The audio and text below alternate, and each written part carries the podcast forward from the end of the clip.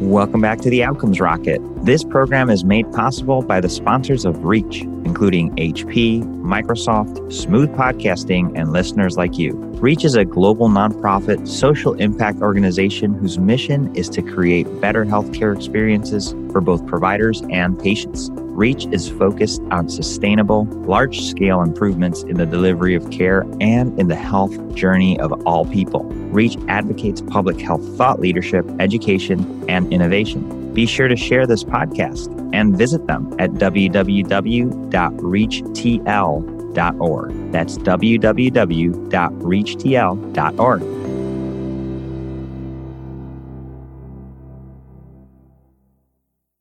Welcome back to the podcast. Today, I have the privilege of hosting Dr. Evan Muse. Dr. Muse is a physician scientist with research interests that mine the transition zone of digital medicine, genomics, and cardiovascular disease. After his undergraduate studies in biochemistry at the University of North Carolina at Chapel Hill, he completed his medical and graduate studies at the Albert Einstein College of Medicine in New York.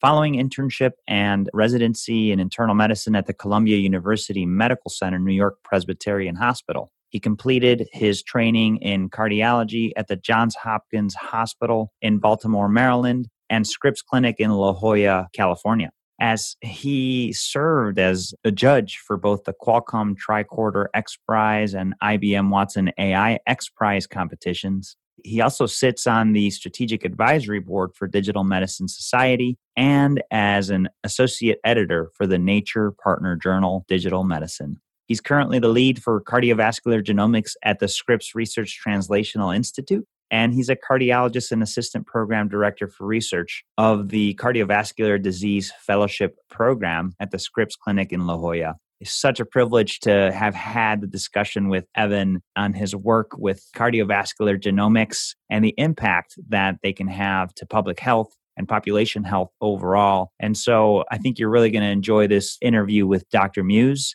I hope you enjoy. So it's such a privilege to have you here with us, Evan. Thanks so much for joining. Saul, it's a real honor. It's uh, great to be here. So, we're going to dive into some really fascinating work that you've done and really, you know, focused around the work at Scripps Clinical Medical Group and Research Translational Institute. But before we dive into that and sort of the impact at the population health level, I'd like to hear a little bit more about what inspires your work in healthcare. Yeah, that's, I love people, Saul. You know, probably like yourself. You get to talk to people every day, you know, learn new things and be inspired. And I think that that's what is at the core of what keeps me going. You know, as a physician, you know, uh, being able to help individuals discover things about themselves, work through highs, work through lows. And that then translates as a scientist in terms of trying to think, well, what tools do we have and what things do we not know yet? What's the best way for us to set up a good trial or experiment or tap into certain data points for us to being able to achieve individual goals, right? Whether that's disease prevention or disease management. And so it's a real, real honor to be able to have this sort of relationships that I do, not only with my patients, but with the research teams and organizations that I'm a part of.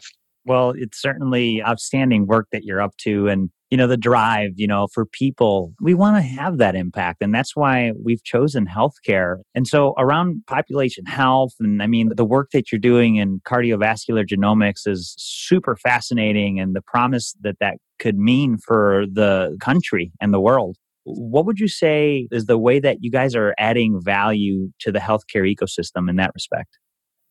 You know, you bring up cardiovascular genomics, and that's a big plus. I mean, so much has been going on in this space, but it's not well utilized. Mm-hmm. Okay. Mm-hmm. And so I think that one of the things that we're trying to do is leverage these existing technologies that we have right now for big wins that then we can then use those to shape the future, okay, of prevention yes. and treatment, et cetera. So if we think of something like statins, right?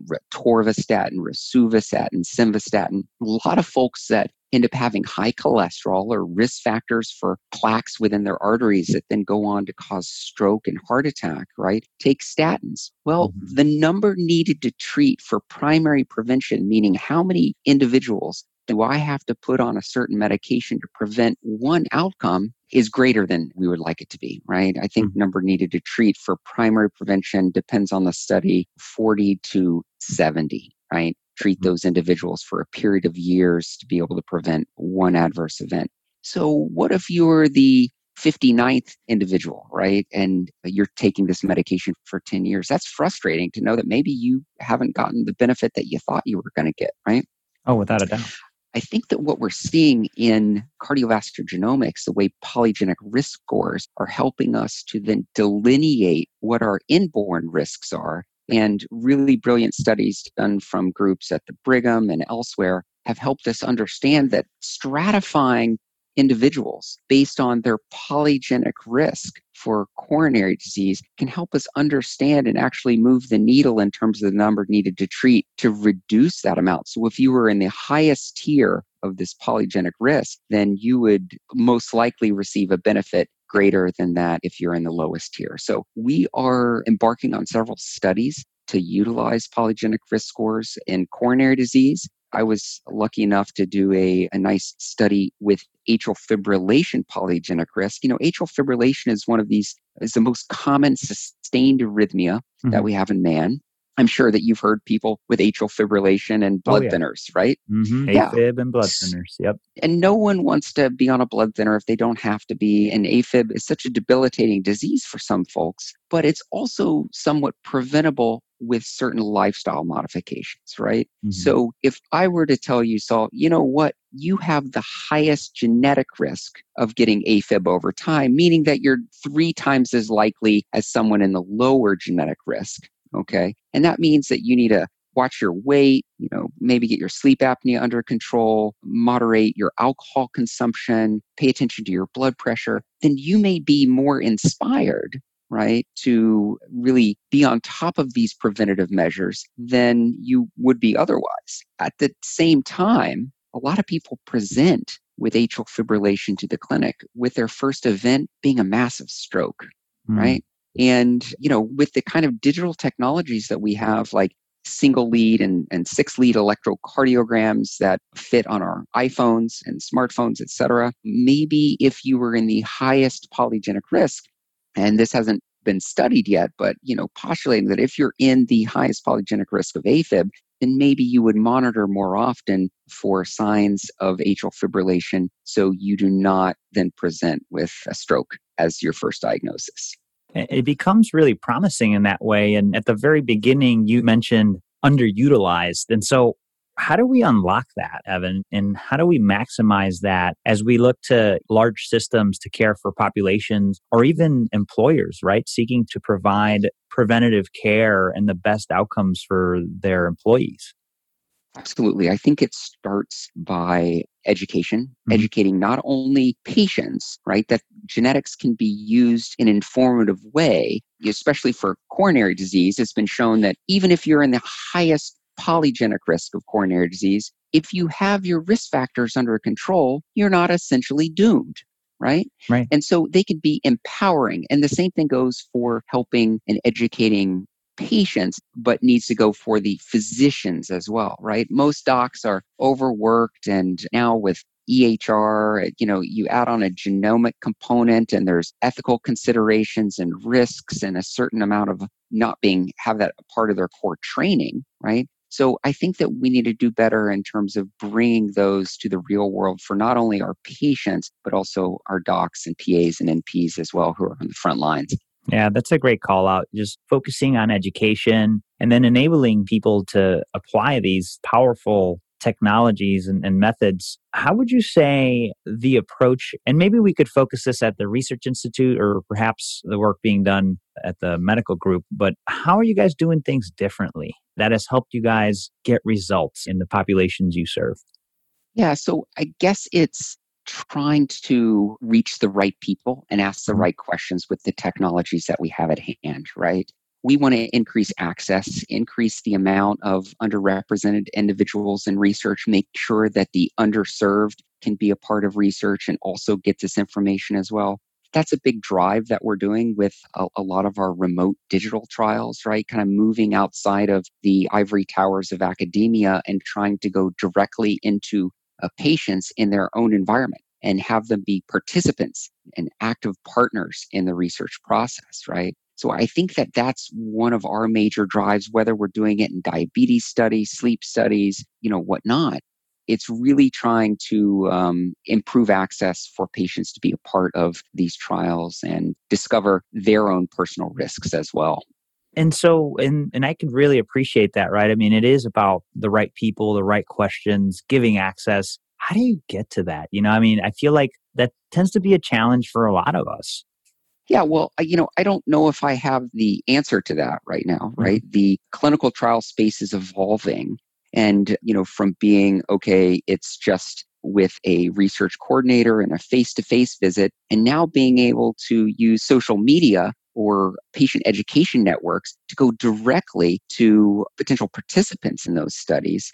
And we have to be able to, I guess, provide a value added for them, right? Oftentimes, clinical trials, you're reading the inclusion exclusion criteria and you're going through the informed consent form, and it says, well, what is this going to do for you? And the answer oftentimes is nothing right? And so he said, well, I'm, it's, it's just a one way data suck from the patients to the scientists. But, you know, what we're trying to do is now involve their participants as partners and make sure that we're delivering some sort of insight at each part of a clinical research project as we can to make sure that those folks stay involved, stay engaged, and that there is value added for those folks as well, not just us writing the papers totally. and putting together the science, et cetera. Totally. Yeah, it's that sensitivity, right? It's a two way street.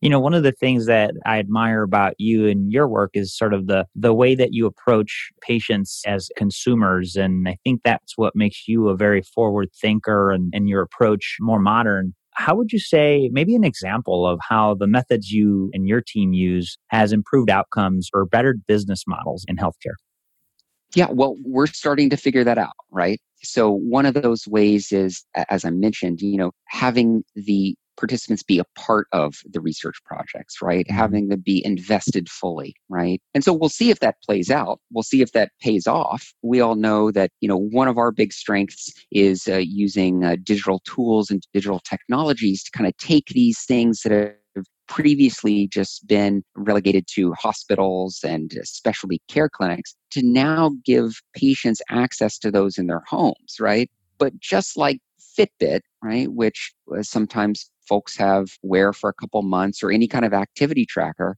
and then they drop it only to come back to it after a couple years or so right? We want to make sure that folks don't have device fatigue which is a real thing. All of us in this time have a little bit of zoom fatigue. Yeah it was a nice shiny object and allowed us to really get back to productivity and meeting with folks but now at this stage in the game we're a little standoffish right? So we have to continually rethink our approaches in terms of how do we get long term participation in studies to really then glean insights from that data, right? Sure. No, that makes a lot of sense, Evan. And, and just it still, t- time will tell. But the reality is, patients seek that involvement. They want to be part of it. I mean, let me just say we, right? Because we're all members of this healthcare space and we'd rather be engaged than just, you know, a one way data suck so I appreciate the approach there. I think with time, we'll probably most likely see that the results are better. If you had to identify any area where potentially there there was a setback that you learned something incredibly valuable from in the efforts that you conduct, Evan, what would you say that is?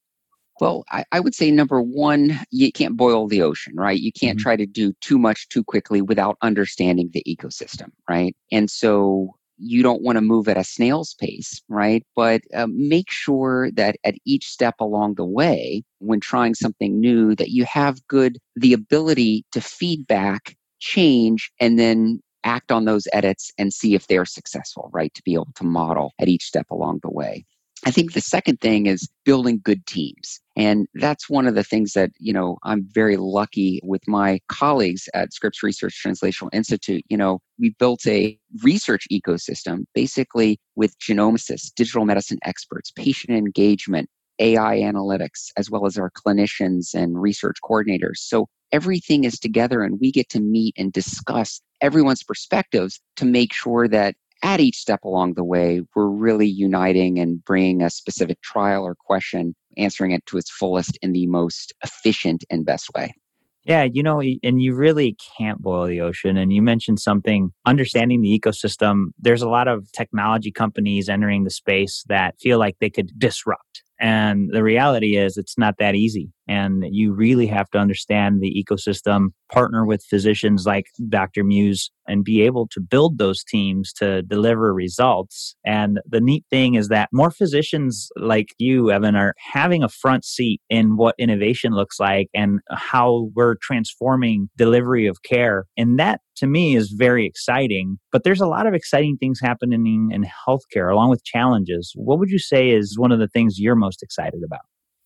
You know, I think one of the most exciting things for me is just understanding the data, doing the right sort of analytics, getting insights from that data, and then transitioning it to a point where a patient, an individual, a company, whatever, can then utilize that for improved outcomes overall, right? I think mm-hmm. what we're seeing is now that every person is producing so much data about their lives, a lot of that, you know, even the way we swipe and talk on our cell phones, how fast our keystrokes are, what apps we use, et cetera, have been shown to be digital biomarkers for cognition and mental health. And so just in the background, there's so much data that we are producing, but for me to take a paper chart and open it and then try to distill that down to an actionable item, it's previously it, you know i can't do that right? And so now using better analytic methods ai and other tools i think that we're able to then learn from those and then act at really highest point right for our patients and colleagues.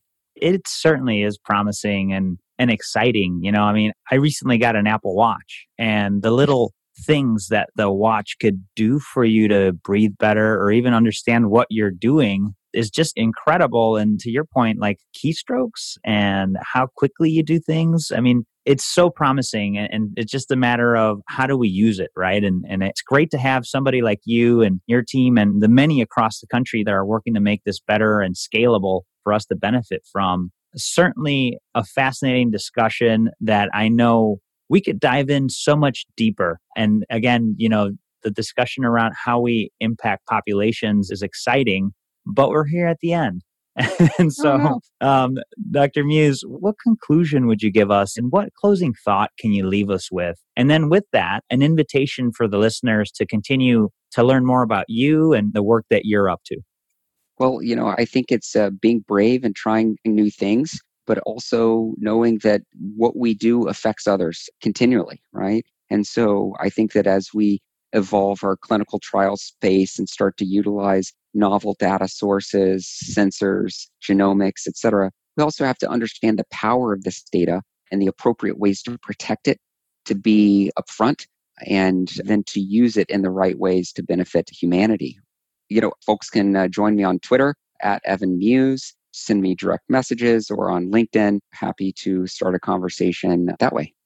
Outstanding, Evan. Again, just want to say thank you the polygenic risk scores. I mean, building strong teams and not boiling the ocean, just tip of the iceberg of all the work that you're up to. But we really appreciate you sharing your insights here with us and definitely looking forward to staying in touch with you.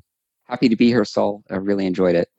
This program is made possible by the sponsors of Reach, including HP, Microsoft, Smooth Podcasting, and listeners like you. Reach is a global nonprofit social impact organization whose mission is to create better healthcare experiences for both providers and patients. Reach is focused on sustainable, large scale improvements in the delivery of care and in the health journey of all people. Reach advocates public health thought leadership, education, and innovation be sure to share this podcast and visit them at www.reachtl.org. That's www.reachtl.org.